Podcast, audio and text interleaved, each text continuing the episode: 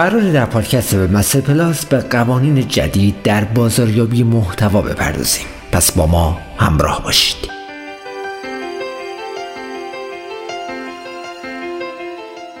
کلمات کلیدی باید خیلی جذاب باشن برندی داشته باشین که به راحتی مشتریان شما را تشخیص بدن. با شفافیت اطمینان ایجاد کنید یک ایده عالی رو با فرمت های مختلف منتشر کنید عناوین همه چیز هستند از اخبار استفاده کنید تا زمانی که زباله ها رو بیرون ننداختین نمی‌تونید محتوای جدید عرضه کنید فقط پست نذارین و مشارکت هم داشته باشین.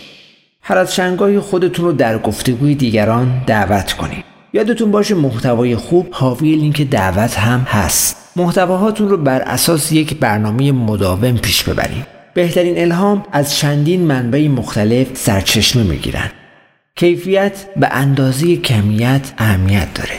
کمیت هنوز هم مهمه. وقت صرف کنین و خرید محتوا رو فراموش کنین.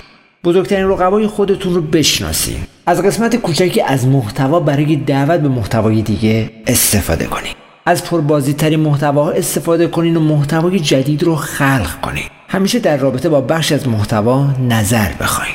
و در انتها از محتواهاتون برای تبدیل جستجو کنندگان، خوانندگان و طرفداران به خریدار استفاده کنید.